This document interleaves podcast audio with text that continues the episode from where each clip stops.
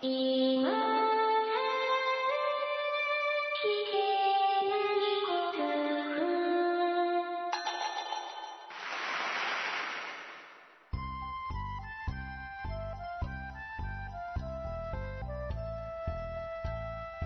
コアを忘れるための文化系ゴルフポッドキャスト、今更聞けないゴルフを始めます。まこっちゃんよろしくお願いします。松尾さんよろしくお願いします。さてまこっちゃん、はい。今週の松尾的な話を考えるとですね、うん。いろいろお話ししたいことはあるんですけども、はい。ちょっと小物から行きましょうか。はい。小物。小物ね。うんうん。うん。まあ一週前だったか二週前だったか。ゴルフ場に持ち込む荷物が多い問題ってあったじゃないですか。まあ僕だけの問題ですけど。まあそう、そんな問題です。はいはい。僕だけの問題ですけどね。うんうんうんバッグ2つとうんシューズとかそんなことになってると。うん。できれば2つぐらいにまとまらないものかと。うん。ということで、まあ、ボストンバッグ買い替えろよとうん。いう話あったでしょ。はい。で、ボストンバッグです。ボストンバッグです。買い替えますか？あなたは。僕は別に全然荷物少ない方なんで。特に、まずうん。うん。いやいやいや。まず、買い替えはししないね。まず壊れないしね。ああ、そう、壊れないとか、うんそういう、うんそういうことで買い替えることはないね。うんしかもなんか、ボストンバッグ的なものって何かしら家にあるじゃん？うん。買う？とりあえず、専用のやつ。まあ、荷物が、荷物がね入るか入らないかっていう問題でしょうね。ですよね。買い買う、買わないは。うん。まあ、も、物が入りゃいいじゃんっていう話でしょ。うん。うん。なんだったらね、うん京都とか書いてある紙袋でもどうにかなるわけで、そうね。そんなものが未だにあるかどうか知らないですけど、うん。昔ありましたよね、そういうのね。うん。で、ゴルフ用のボストンバッグって、まあちょっと買おうと思うと結構1万円ぐらいするんですよ。うん。まあ、しばらくちょっと買い替えまではないかなとも思ってたんです。うん。したらですね、うん。ふと思い出したんですよ。2、うん3年前に行ったコンペの。おう。はい。うん。なんかボストンバッグみたいなもんもらったぞと。うん。うん。しかも、あの、シューズを入れる穴があったような気がすると。うん。うん。これは俺が今求めているものではないかと思いまして、うん。まあ使ってないカバンとかがいろんなところに放置してあるお部屋をごそごそごそごそ探してみましたところ、うん。出てきましたよ。真っ白いボストンバッグが。あ、まだ真っ白でしたか？まあ、うん、ちょっと透けてたかもしれません そう、透けてた。うん、結構ね、なんか、それ、その商品がお前のものだっていうことになった時に、うん。結構なんか羨ましがられた覚えがあったんですよ。ああ、夢が当たったねって。うん、多分なんか、ゴルフ場だか、う。うんん、どこかの協賛品だったんでしょう。ああ。うん、いいのもらったじゃんっていう話だったはずなんですよ。うん。うん、ね、今見たらですね、うん。まあ、あの、ダイヤさんの、ダイヤっていう会社があるんですけどね、うん。うん。ダイヤさんの PGA ツアーボストンバッグというやつだったんですよ。ほう。ツアーモデルみたいな名前だね。ツアーモデルでは全然ないんだけどね。えー、名ばかりですか？いや、PGA ツアーのロゴマークが入ってるのよね。ああ、なるほど。うん。で、ボストンバッグの横の部分にね、うん。トンネルのようにというか、穴が開いてて、うん。そこから靴を突っ込むことができるんです。うん。で、当然ですけど中は仕切られてて、うん。まあ、靴と中に入れるものがくっつくこともないわけで、汚れることもないんですけど。で、これがですね、うん。絶妙な容量の少なさというか、上げ底になっちゃうってわけね。そうそうそうそう、靴を入れちゃうと、うん。ろくに物入んないじゃんっていう話になるぐらいの大きさなんですよ。非常に微妙な容量になっちゃうんですね。まあでもそれはメーカーさんがちゃんと考えて、普通の、普通の人だったらこのぐらいの容量でいいだろうっていう。僕はそのバッグに入れたいのは着替えだけなんでですね。うん。しかも、今の時期に入らないのであれば、うん。冬はさらに入らないでしょ そうですよね。う。ね厚手のものが増えますからね、服もねえ。うーん。まあ、そういうわけで。いや、けど一応それしばらく使ってみようっていうことで、けどね、うん。うん。けどね、うん。いや、それ、それ使ってみようかなってなったのは、今まで使ってた、うん。特にどこのメーカーのとも考えたことがなかったな。まあ、真っ黒いボストンバッグよりも、うん。まあ、新しくなった分気持ちいいかなと。あで、靴を入れるのは結局諦めてるんですよね、それに。ああ、じゃあ靴を入れるところに何何かを入れるってことですかじゃあ？いや、あの、何ですか、靴を入れるべきところは、うん靴を入れなければペチャンって潰れちゃうんで、全然影響しないんですよね。ああなるほど、なるほど。うん。ので、容量は増えるってことね。そうそう。それでちょうどいいんですよ。うんうん。まあ、いろいろとなんか、てん、てんこしゃんこというか、うんうん。困ったなという感じなんですけど、結局靴の袋は減らなかったんですけどもね。うんうんまあそういうわけで瞑想はもうちょっと続きそうなんですけど。今考えてるのはですね、うん。あの、あれですよ。シューズケースをいろいろ見てましたら、うん。シューズを片っぽずつ入れて、うん。まあ真ん中で繋がってるっつうか、あうんあ。袋二つに、うんえー、袋二つ、繋がった袋が二つあって、人間の肺みたいになってんの？はい、そうね。面白い、うん表現ですけど。ああ。それは僕の得意分野ですね。うん、灰とか、そうだね。いずれにしても振り分けるようになってるわけですよ。うん昔の振り分け荷物みたいな感じで、うん。真ん中の部分を大体持つように作ってやったりしてあるんですよね。うん。で、それだと、なんかボストンバッグとかに引っ掛けていくと持たなくていいとかそういうのがないかなとか。引っ掛けやすい構造になってるってわけね。そうそうそうそうああ、あけまあ、ボストンバッグに引っ掛けるってなると、なんかズルンズルンして落ちちゃったりしそうな気もするし、なんまあ、わかんないですけどね。あ。なんかああいうののいいのないですかね。あれもうちょっと長くしてくれりゃいいのにね。長くすると長くすると、それは確かに邪魔くさいんでしょうけど、うん。うん。ボストンバッグぐらいならこう、またげるような長さがあると、ああ、なとてもいなないるほどね。思ったりしてるんですが、まあ、ちょっと、もうちょっと瞑想してみますと。うん。いうような、えー、ちょっと軽めの、軽めの、結構長く喋りましたけど、今週の松尾でございますけど、はい。実はですね、今週の松尾ですね、うん。結構あの、でっかい、もう僕の中でのいい経験であったなというラウンドが今週ありまして。その話もしようかなとは思ってるんですが、まあもしメッセージ読んだ後に、これは時間あるなって思ったら、うんうん、そういうは、そういう話もしましょうか。はい。というわけで皆さんのメッセージをご紹介してまいります。はい。さて、一番初めにいただいてますメッセージは、プレフォーヤジさんでございます。いつもありがとうございます。ありがとうございます。先日、面白いこと書いてありますけども、うん。えー某ゴルフ場で松尾さんとニアミスしてしまいましたプレフォーヤジですと書かれてるんです。おう。うーん、これね、説明難しいんですよね。あの、実はプレフォーヤジさんに、まあ、裏でというかメール的なもので、あの、ご連絡をいただきまして、うん。プレフォーヤジさん、えっ、と、中部地方にお住まいなはずなんですよ。うんうん。まあ、松尾さんが住んでるとことは非常に遠いんですけれども、うんうん。松尾さんが住んでるあたりに今度行くと、うん。ご旅行で。ほう。で、もしよろしければ一度お会いすることができまいかとうん。いうようなお話をいただいてまして、うん。で、えー、っと、で、それがね、結構ピンポイントだったんですよね。何日の何時ぐらいに通りますので、みたいな感じだったんですよう。うそれがですね、たまたま僕がその日ラウンドでございまして。ほで、もし時間をこんくらいずらして、この程度でついていただけるなら、ラウンド前にお会いすることもできるかもしれませんので、みたいなお話をした、してたんですね。う。うん。で、その後は、まあ、特段ご連絡もなく、結局、うんスタートまでにはお越しにならなかったんで、やむを得ずスタートしちゃったんですけど、うん。まあ、そういうわけで、で、プレフォーエイジさんどうしたかなとは思いながらラウンドしてましたら、うん。えー、帰りがけにですね、はい。あの、フロントの人が、あ物を預かってまして、なんかお肉、あの、袋を一つ出してこられました。うん。びっくりしたんですけど、うん。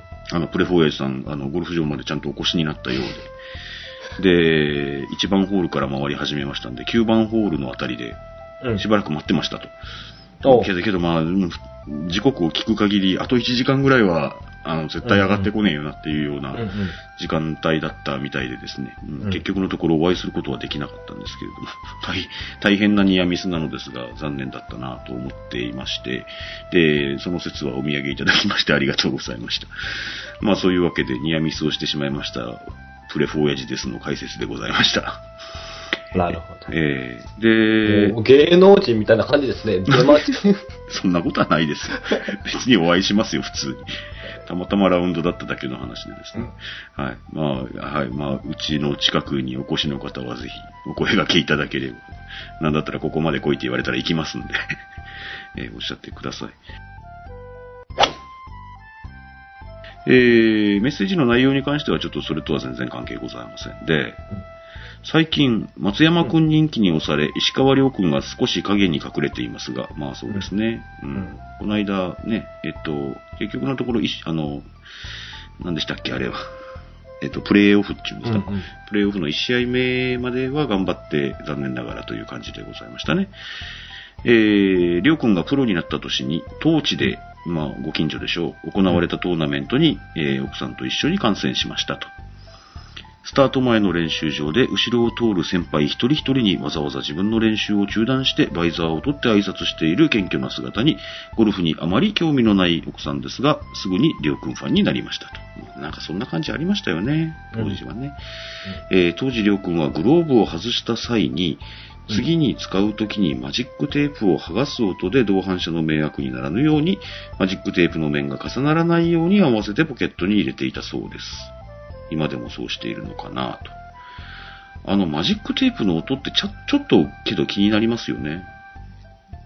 あまり思ってたより大きい音がしますよね。グリーン上で使うものにしては結構いい感じの音がするなといつも思いますね。僕も外すとき、グリーン上で外す場合もありますし、そういうときはやっぱり他の人がバッティングしているときとかは遠慮しますもんね。まあ、うん。次に使うときに剥がす音で迷惑にならぬように。そこまでは僕はしてないな。けどまあ、心がけ的にはね、そういう心構えというか、うん配慮ができるっていうのは立派なもんですよね。うーん。マジックテープあれどうにかなんねえかなとは確かに思うんだよな。けどあれマジックテープ以上のもの発明されないでしょうね、おそらくね。なんかシリコンのベタってするやつ。気持ち悪いでしょう。なんで？うんだって手には、手にはほらつかないじゃない？手にはつかなくても、なんかネットってしてやったくないですか。まあまあ、ゴミとかつきますよね、多分ね。うんうんうんうん。マジックテープでしょうね。マジックテープでしょうね。あ、マジックテープといえばですよ。はい。全然関係ねえんですけどね。あ、うん全然関係なくないな。グローブ関係の話なんですけど。うん。僕すごいいいこと考えたんですよ。うん。今秘密です。じゃあなんで言ったんですか？いやいや、今は秘密だけどすげえいいこと考えたワクワク感を伝えたかっただけなんですけど。あの、もし、えっと、考えたことを実行してみて、うん。成功したとしたら、うん。あの、生えて、特生えて。はい、特許。特許は取らないけど、うん。これはお教えしたら皆さん喜ばれるんじゃないかなと思ってるんですよね。まあ、あの、もし、これいいじゃんって思ったら、はい。またお伝えしましょなかなか自分でハードルを上げた感じで。う。そうですよね。まあ、それはそれでですよ。はい。えー、まあちょっとりょうくんの話でした。えー、そんな心優しいりょうくんに早く復活してもらいたいものですね、と。うんうん。ちなみに、そのゴルフコースの練習場は、うん220ヤード付近からネットが立ち上がっていますが、うん。りょうくんはそのネットの上部に貼られているゴルフ場のロゴ、それもある文字をめがめがけて当てていました。おー、狙いがピンポイントなんだね。ピンポイントやっなんですね。ぱプロは。我々はね、うん。うん。まあ、あそこからあそこの間に飛べばいいかな、みたいいな。やーもう柱から柱の間で十分ですよ。うんうんで、ね、まあ、その文字をめがけて当てていましたとうんいうような感じみたいですね。すごいですね。えー後日、私もその練習場で打ちましたが、2バウンド目でネットに当てるのが精一杯と。かっこ悲しいって書かれてますね。いやけど、そんなもんだと思いますよ。220もあったらね。うん。うん。キャリーで届かせるだけでも大変だと思いますけど。うん。けど、やっぱりプロのね、精度っていうのはそれだけあるんでしょう。うん。で、追伸もございます。え以前、あるプロ野球選手から使用済みのバッティング用グローブをいただいたことがありました。プロ野球選手ね。うん。うん。で、フィット感や柔らかさ、うん。さらには匂いなど、うん。市販品とは大違いと。きっと特注でしょうねと書かれています。あの気持ちいい感触は今でも忘れられませんと。そんなにですか？えーそのグローブは子供が子供さんがでしょうね。うん。少年野球で使い切りましたと。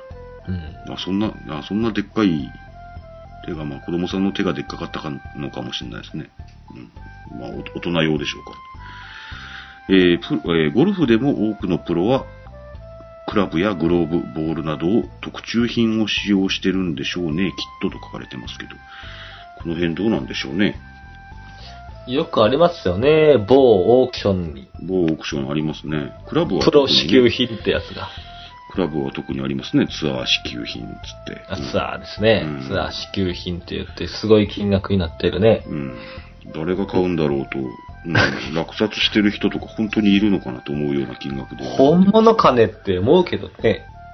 本物じゃないでしょう、あれは。いや、もう当たり前のように言いますけど。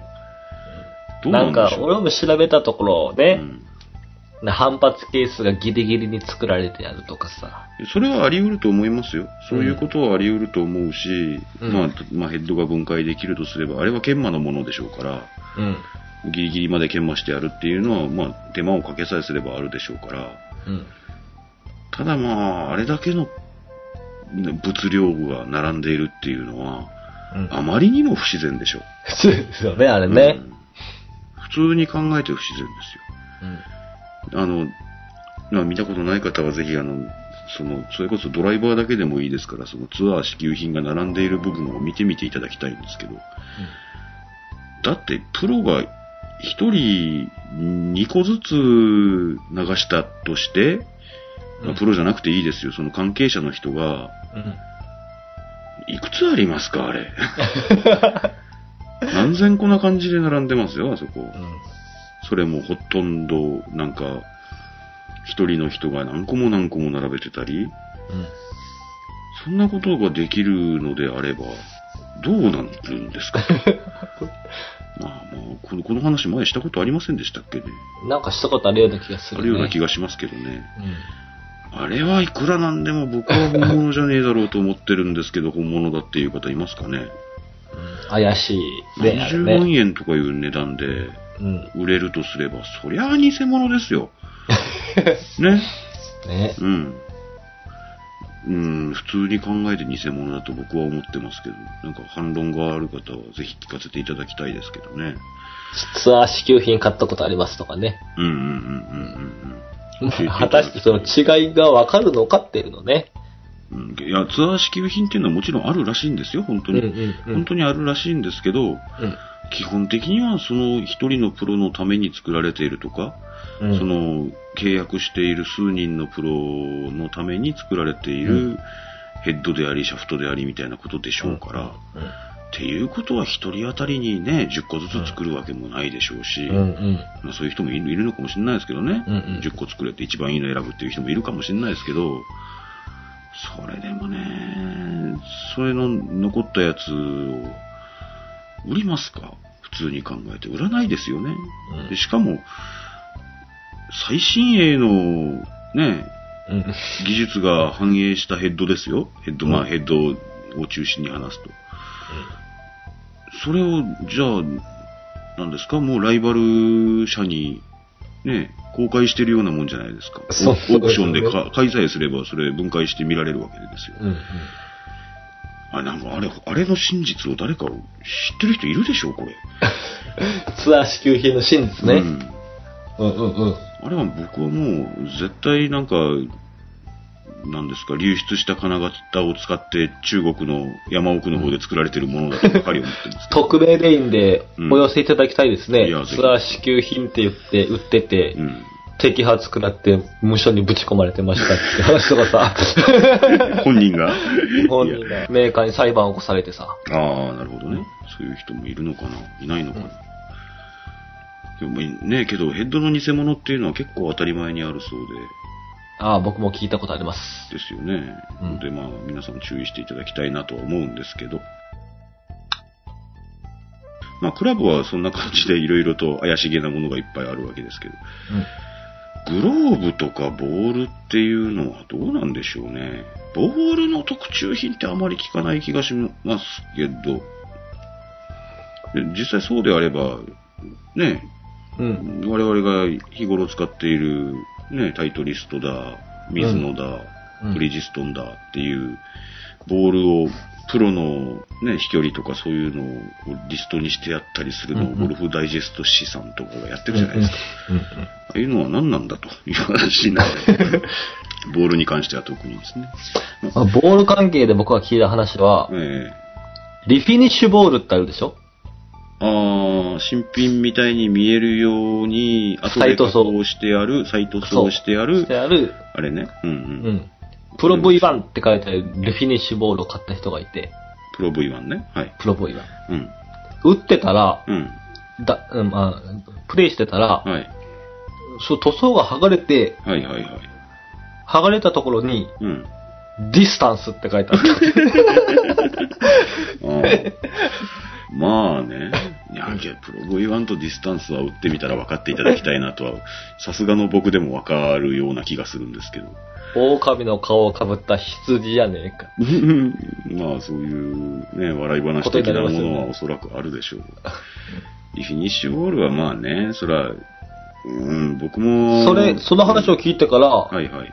おいいなって思ってたんですけど、リフィニッシュボール。あリフィニッシュね。はい。うんその話を一個聞いたがために、うん。もう絶対買うまいとあ思ってしまったあ、。なるほどなるほうんど。再塗装してあるんで、まあ実際中に何が入ってるかわからないみたいなところはあるのかもしれないですよね。そうそうそうタイトリストのリフィニッシュは会社そのものがやってるやつがありますよね、確か。ああ、そうですか。うん。タイトリストがやってるやつがあったような気がするんですけど。まああそれだったらねはい。うん。なんかそんな気がしてますけど、ちょっとわかんないです。はい。まあちょっとまた調べてみましょう。ボールはちょっとどうかわかんないです。グローブね。で、ちょ、グローブに関してはですね、カネゴンさんが次のメッセージで書かれてるんですよ。はい。えー松尾さん、まこっちゃん、プレフォーヤジさん、こんにちはと。こんにちね、プレフォーヤジさんのコメントを踏まえて書かれてるんですけど、は。ああ、なるほど。プレフォーヤジさんの野球のグローブはプロ専用だと思いますと。うん。うん。去年、シホプロにグローブをもらって、あ、この間ももらわれてましたね、そういえば。あ、もらってましたね。うんもらわれてました。うんうん。えー同じものを店に行って探したのですが、ありませんでした。ああ、なるほど。プロ専用だと思います。えークラブ以外のシューズ、帽子、ウェアなど、すべてプロ専用だと思います。どうなんでしょうね。うん。この、ここにもカネゴンさんもプロ支給品について詳しい方よろしくお願いしますと書かれてるんですけども。うーん、シューズ、帽子とかはもうそれこそ宣伝物ですんで、うん。うん、どちらかというと機能的にどうのとかいうよりは、自分とこのロゴが綺麗に見えるようにとか、うんううんんそういうことなんだろうと思いますけどね。日々製薬とか書いてあるやつですね。うんうん。日々製薬って何やったっけ？忘れちゃったけど。うん、なんかそんなやつですよ。それが綺麗に見えないといけないし、うん。あ、あの話聞いたことありません？えっ、と、プロがですよ、うん。サングラスを後ろに回してかける場合ってたまにあるじゃないですか。あります、あります。あれがどうしてか知ってます？ロゴが見えるためにですか？ロゴが見えるためにらしいんですよ。えで、だから、素人がえうん。サングラスをカッコつけて後ろに回してかけてるのは、うん。うん、嘲笑していいっていう話を聞いたことがありますけど、何やってんでカッコつけやがってって言っていいっていう話を聞いたことがありますけど、どこまで本当か知りませんけど。ゴルフ関係のその、スポンサーは特殊ですよね。あ例えばほら、ヨネックス時代、あの、石川亮君がね、あ、はいはいはい。パナソニックの CM 出てたじゃないですか。出てた出てた、はい。でもやっぱりヨネックスの帽子被ってるんだよね。はいはいはい。うん。普通だったらさ、パナソニックがパナソニックのために作った宣伝だからさ。あ、なるほどなるほど。あそうそうそう。パナソニックの CM に出てるりょうくんがヨネックスのよそうそう、ヨネックスのよそのね。うん、そうそうそうそう。とかあるのを見たことがあって、僕そういう話を聞いたことがあるのか。僕は実際に見たことないけど、そういうことが稀にあ、稀というかよくある。うん、言われてみればあるかもね、と思いますね。うんう僕らはそこら辺そんなに、あの、なんというかシビアに見てないけど、そうそう。見る人によっては、ああ、そうね、パナソニックが宣伝すると、ヨネックスのロゴが映っちゃうっていうようなことはあったかもしれないし、これからもあるのかもね。そうそうそう。なんかそういう話をね、今はどうか、ちょっと昔の前の話でね、ああ、そうなんですね。うん、そういうのをね、聞いたことがある。うん、本当かどうか知らないけどね。うん、気をつけて見てみましょうか。うんうん。グローブに関してはもしかすると、今ね、実際オーダーメイドのグローブとかあって当たり前な感じはしますし、うん。それこそね、キャスコさんのね、あの、うん。奥の秘密基地みたいなところにうんうん、そのプロの手形が置いてあるとか、そういうのもあってもおかしくはねえなとは思うんですけども。プロの選手もオーダーにこだわるっていう人も多いでしょうね、それはね。おそらくね。ううんん。池田裕太さんも選手もなんかちょっと聞きましたよ。うん。ズボンはオーダーだ。ポケットの位置からオーダーだって。ああ、けど、いや、ゴルフのポケットの位置っていうのは大事ですよ、絶対。僕はもう前々から思いますけど。後ろにスコアカードを入れようとした時に、うん。ちょっとでも位置が違うとう、ん。うん。入らないんだって池田裕太選手。気持ち悪いですって。そうそう。僕もいつもれからもう、ん。ルーティーンのうちなんだ。そうそうそう。だからいつものね、ズボンのケツとかいろんなものの構造が違うと、いつも入れてるものがうまいこと収まらないっていうのが、うん。イラッとすんのね。あイラッとすんのよ。うんうん。プレーに支障をきたすってことですよね。俺らはそうでもないけど、多分ね、そういうもプロはそうだろうな。うん、限界ギリギリでやっている人たちはそうなんでしょう。そうですよ。多分、マジックの位置とかさ、てうんうんうんグローブのね、あるんだろうねそうで。すよ、そうですよ。自分のあ癖るととかね思いま。すよ。はい、はい。あると思います。ので、まあ、オーダーにするっていうのは、それはもちろんありでしょう。僕、この間、カーゴパンツ1本買ったんですよ。うん。カーゴパンツってあの何、えー太ももの横にポケットついてると、、はいはい。便利かなと思っちゃったんですよ。うんうん。で通販で思わず買いまして、うん。ウエストは分かってるんでね。うん。うん。で、裾を自分で直して何度か履いてるんですけど、うん。あの横にあるポケットが使えないんですよ、上手に。ちょっと下すぎるんですかいやいやいや、不思議なものでね、うん。いつも、あまあいろんなところにいるいろんなもん入れるじゃないですか。うんうん。で、選択肢が右、右のももポケット、左のももポケットって選択肢が2人、二つ増えるわけですよ。うん。そしたらものすごくいろんなものが入れられるだろうなって、あの頭の中にお花畑が、あの、うんくるくるしてたんですよ。うんうん。で、いざ届いてみて、ゴルフに履いていってみたら、うん。うん、あの、使えねえんだよ。な なんか何何も入れられ入れられないというか。入れたら入れる気がし、入れる気がしなくなっちゃったってこと？入れたら入れたで、もうしばらく忘れてるような感じ。ああ、なるほど。まだ、かろうじて何回か、パターのヘッドカバーを入れた。ああ。けどいつも自分の中でまだ浸透してないんだね、そのポケットが。そうそうそうそう、うん。けど、いつものように、ケツポケットにねじ込んだ方がすあのすっきりするっていうか、そんな感じ。なので、ままあ、でだから、要するに、ズボンはいつも同じ形が一番いいと思います。うん何でも増やす方向、増やす方向になっていきますね。そうですね。うんあそれ通販で買ったって言ったじゃないですか。はい。あんまり派手なのもねって思って。いや、うんうん僕結構派手な、あの、派手なウェアとか着るのは別に全然嫌じゃないんですけど、うんうん。白がいいかなってなんとなく思ったんですよ。ああ、うんうん。いざ届いてみて、うん。白のズボンってね、うん。超派手。あ、なるほどね。でも、入るって膨張色ですからね。うん、履いてみるまでそこまで派手なものが届いた気がしてなかったんですよ。で、裾直して、うんいざ履いてみたら、うん派手だなこれって。目立目立つなーってなって。自分が眩しいんでしょ。うん、い眩しいで、いや、機能的に困るってことないけど、思った以上に、あの、威圧感が強いなと。あなんか、うん、そう思いました。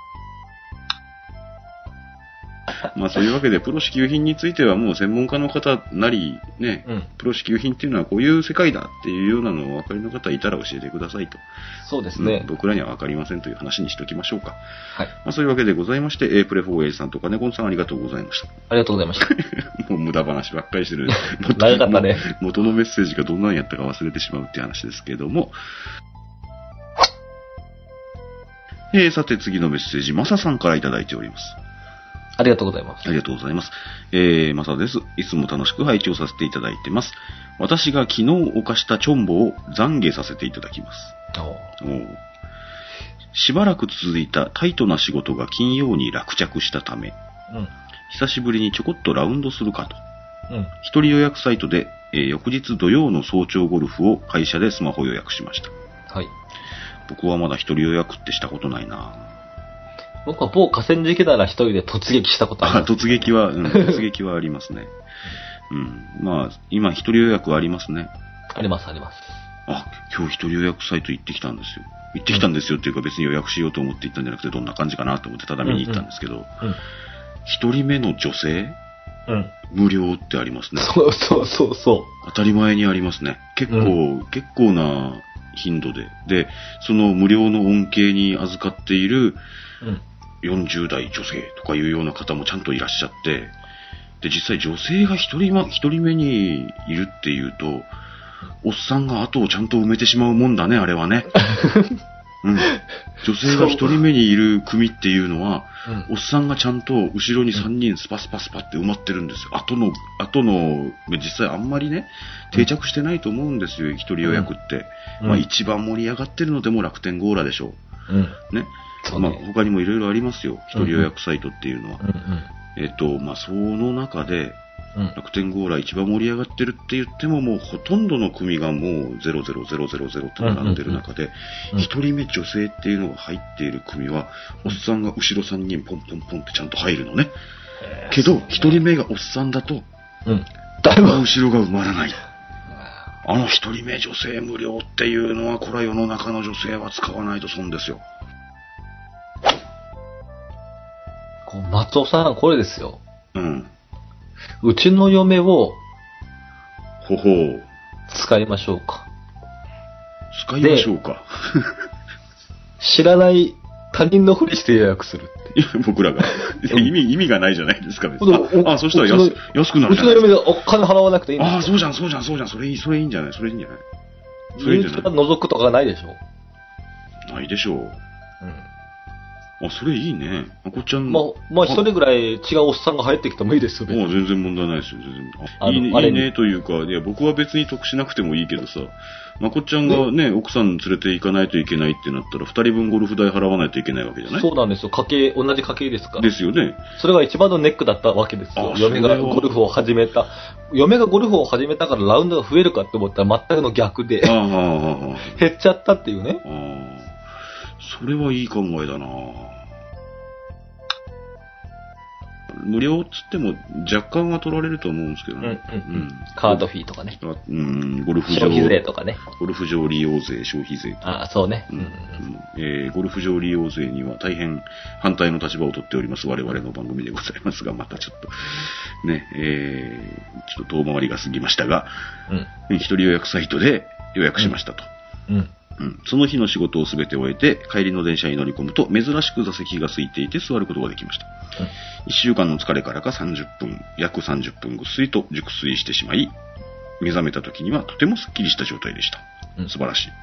その晩、翌日のために早めに床に着いたのですが、うん。なかなか寝つけず、1時頃までゴロゴロしていました。翌朝目が覚めると、時計の針は4時半。目覚ましは3時にセットしたはずが無意識に止めてしまった模様。スタートは5時で。とても間に合う時間ではありませんでした。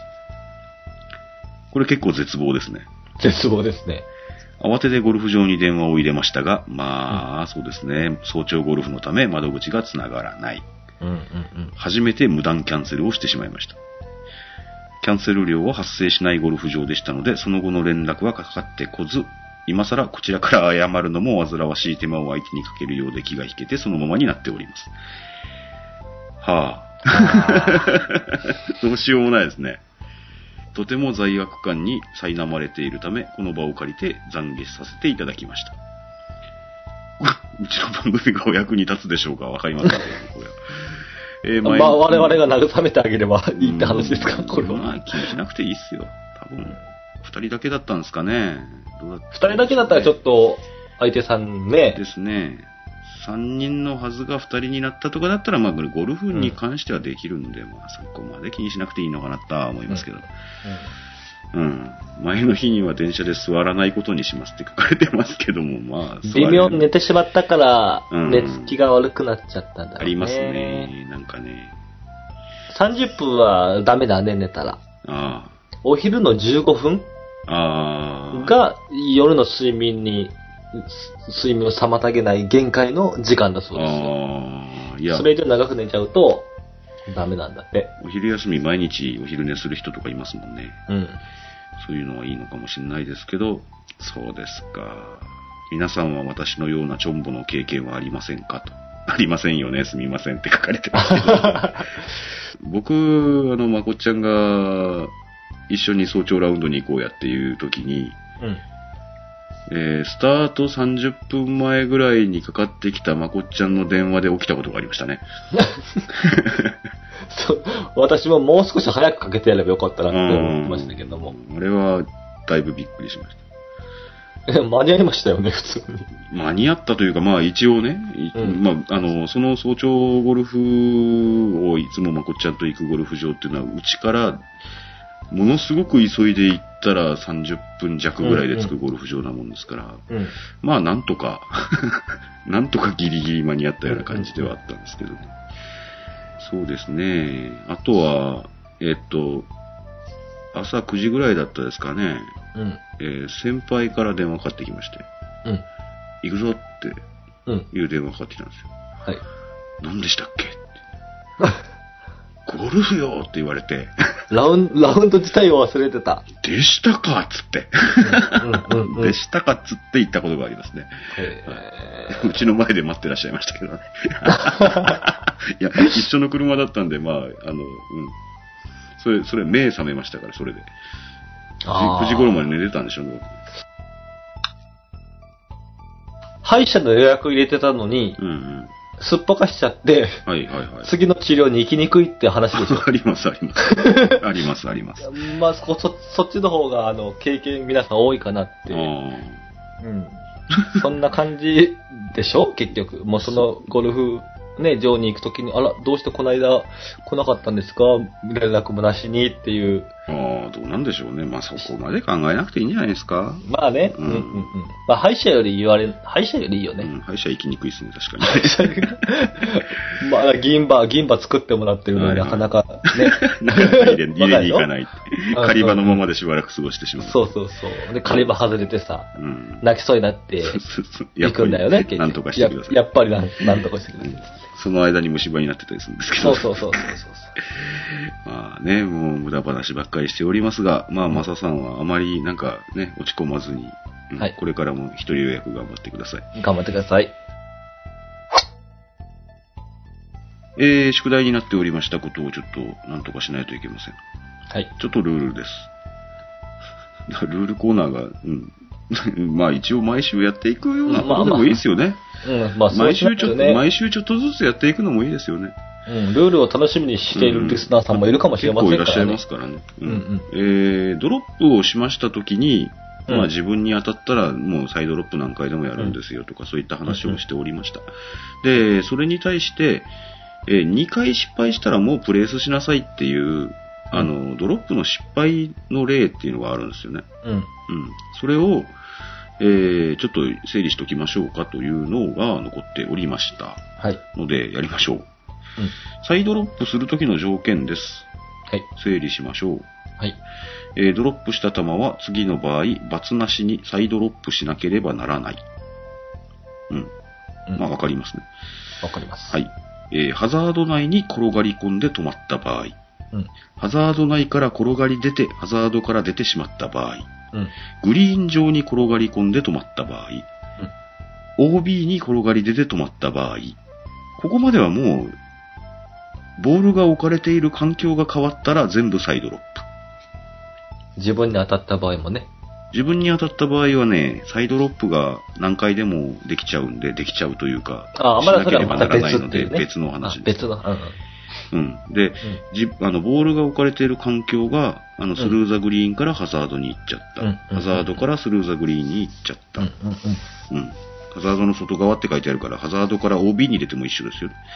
うん。うん。もう、グリーンの上に行っちゃった。うん。それあの、ピンに近づいてなくてもグリーン上に行ったらサイドロップです。はい。で、あとは、えー規則24の 2b、動かせない障害物。や、うん。規則25の1、えー異常なグラウンド状態、うん。規則25の3、目的外のグリーン、うん。ローカルルール、えー規則33の 8a により救済を受けた、うん。わかりにくかったですね。動かせない障害物とか異常なグラウンド状態とか目的外のグリーンとかローカルルールによって救済を受けた、その状態になる障害のある場所にまた転がっていって止まった場合、もう一回ね、同じ障害物にね、引っかかるところに行っちゃったとか。うん。うん。で、もう一個は地面に食い込んでる球っていうのがありました。うん。えーこの間誰かからあの問い合わせを受けたな。うん。あの、打った球がフェアウェイにザクってつあの突き刺さっちゃったらどうしたらいいんですかっていう話が突然振られて、あ、それは普通に取り出してドロップしていいっすよっていう話をしたんですけど、えーこの場合だけですね、出てくる言葉にですね、えっと、芝草を短く刈ってある区域っていう言葉が出てきまして、芝草を短く刈ってある区域に関しては、ボールそのものの勢いでめり込んでしまった球っていうのは取り出してドロップ、まあできるだけ近いところにドロップっていう規定なんですけど、することができるんですが、えーまあ基本的にはフェアウェイだけと思っておけばいいのかなと思います。はい。けどなんかラフを横断するために、あの、短く刈ってある場所とかがあったら、それはそれでやっても構わないというような、うん、な、なんでしたっけ？えっと、て裁定があったような気がしますけど。気がしますぐらいでルールの話すんなよって怒られそうですけどもね。で、まあそういったのに、もう一回戻ってしまった場合と。うん。そういうのはもう一回ドロップしましょうね。あその次に、えードロップした時に球がコース上に最初に落ちた箇所から2クラブレングス以上転がっていって止まった場合、これが結構大事です。えードロップする時っていうのは、うん。うん。ドロップエリアをうん。1クラブレングスで取るのはどういう時でしたっけ？無罰で救済を受けるとそうですよね。うんで、2クラブレングス取るときは、罰打があって救済を受けるときと考えれば大体間違ってないらしいというようなのは以前、ずいぶん前にまとめたことがあったんですよね。はい。だからアンプレイヤブルとかで、えー救済を受ける場合は、アンプレイヤブルに関しては元あったボールの位置から2クラブレングスうん。という規定があるんですよね。うん。で、ウォーターハザードとかは、その、ラテラルウォーターハザードだったりすると、ボールが横切った位置っていうのも、まあ厳密には決められ、決めにくいと思うんですけど、そこから、えー、2クラブレングスと。で、えっと、何かしらの救済の場合っていうのは、ニアレストポイントを取る場合がほとんどなので、ニアレストポイントから1クラブレングスと。うん。正常なスイングができるニアレストポイントから1クラブレングスという範囲がドロップエリアになるんですが、ここで大事なのが、ドロップしたボールがうん。最初に落ちたとこから2クラブレングス以上転がって止まったらうん。失敗です、ドロップ。だから、よく勘違いされているのが、その1クラブレングスから出っ張っちゃダメだとか、うん。そういうことじゃん。ないんですね。うん。ので、えー例えば、えー動かせない障害物とかそんなもんで、えーニアレストポイントを取りました。ニアレストポイントからワンクラブレングスの扇形ができます。扇形の先っぽにドロップしようとしました。先っぽにドロップできました。そこから2クラブレングス転がるわけだから、ニアレストポイントからは最大3クラブレングスぐらいは離れちゃう場合があるわけなんですよね。落ちたところからそれを測るのを忘れないようにしましょう。はい。はい。それは結構大事なことだけど、あんまりみんな分かってない気がします。僕も66あんあんまり考えないかな。次のテスト出ます？次のテスト出るかもしれないんでですね、覚えておきましょうね。えーで、もう一つだけあります。えー次の A から C の地点よりもホールに近いところに転がっていって止まった場合、まあこれは普通に考えてわかると思いますけどね、ニアレストポイント取る段階でわかると思いますけど、えー元の位置かそのし、あの、推定位置、ううんん、より、あの、できるだけ近い位置にドロップとかの場合ですね。で、元の位置よりも、あの、要するに得しちゃダメなんですよ。うん。ホールに近いところに転がっていっちゃまずいと。うん。で、救済のニアレストポイント、えー最大限の救済を受けられる最も近い箇所よりも近いところになっちゃダメと。ニアレストポイントより近くなっちゃダメですよということですね。うんで、えー、初めの球がウォーターハザードやラテラルウォーターハザードの限界を最後に横切った地点、まあ、さっきと一緒ですよね。うんあの、ニアレストポイントみたいなもんですよ。ラテラルウォーターハザードで救済を受ける場合ですね。うん。まあ、そういったところよりも、あの、ホールに近いところに転がっていった場合はやり直しというのが決まってますと。結構いろんな例えば、ホールに向かって、下りの斜面とかですよね。うんうん、そういうのはありますよね。うんそういうのはありますし、で、正式には、え1回失敗したらもう1回やり直しです。もう1回やり直しても失敗する場合は、えードロップした位置に、えープレースになりますので、置いていいです。その場合。うん、僕らは一回失敗したらもう、1一回やっても失敗するんで置くよって言いますけど、この間も言いましたけど、まあそんな感じでですね、えー、イドロップの条件っていうのも一応ちゃんと確認して、で、分かった上で、うん、分かった上でちゃんと運用を考えましょうと。はい、うん、えっ、ー、と、正式にはこうですよっていうのを分かっておきましょうっていうようなことが言いたかったんです。もう一つだけ確認をします。はい。はい。またやっぱりルールの話ですけど、うん確認というか、ドロップに関しての、えールールですけど、うん。これですね、これを読んだだけではなかなかわかりにくいんですが、アンプレイヤブルをしたときに、うん。これありがちな話だと思うんですよ。うん。アンプレイヤブルをしたときに、うん。元あった位置から2クラブレングスっていう救済を受けることができるんですね。2クラブレングスの位置、2クラブレングスまでの位置にドロップをすることができるんです。うん。けど、えーそれでドロップをした場合に、うんまたアンプレイヤブルの位置にボールが行ってしまったうん。っていうのは、このサイドロップの条件に入ってましたか？入ってませんよね。入ってません。ということは、ドロップして、それがルールの範囲内であれば、うん。ね、ドロップが正正確にできていたというルールの範囲内で、で、サイドロップにならないのであれば、うんもう一回アンプレイヤブルを宣言することになります。うん。すでにボールはインプレイになってますと。はい。いうことになりますので、アンプレイヤブルのドロップだけは非常に気をつけてやっていただかないと、アンプレイヤブルのサイドロップはできないってことですよね。罰は払わないと。だからそのアンプレイヤブルのドロップでも、例えばなんかさっき言ったような2クラブレングス以上転がっていったとか、そういった要件でサイドロップすることはありますよ。あありますね。ありますけど、うん。あの、アンプレイヤブルの場所に再度行ってしまったっていうのは、もうどうしようもないんです。それはあもあう、再度アンプレイヤブルをするしかなくなりますからうん、非常に損したことになりますんで、できるだけ気をつけてというか、ううんん、被害を受けないようにというか、被害じゃないですけどね、気をつけてドロップしましょうねと、はいそういうことでございます。うんえーそのその点気をつけていただいて、えー皆さん、ドロップってよくやりますから、頑張りましょうということでございます。当番組、今更聞けないゴルフはブログを中心に配信しておりまして、iTunes などの自動配信ソフトウェアでお聞きいただくことをお勧めしております。ブログにはコメント欄はもちろんメール、Facebook、Twitter など皆様のお声を頂戴できる方法を取り揃えております。気になることでもございましたらご連絡をお待ちしております。番組では主にブログへのコメントをメッセージとして取り扱っております。番組で取り上げてほしい内容はブログへコメントをお願いいたします。また、iTunes のレビューも相変わらずお待ちしております。e メールアドレス、今更ゴルフアットマーク Gmail.com です。あと、えっと、えー当選者発表で当選していただいた皆さんには、まあ、えっ、と、申し訳ないんですが、まだご連絡が取れておりません。えーもうしばらくお待ちください。ということで、えーまた来週あたりお会いしましょうか。はい。ありがとうございました。ありがとうございました。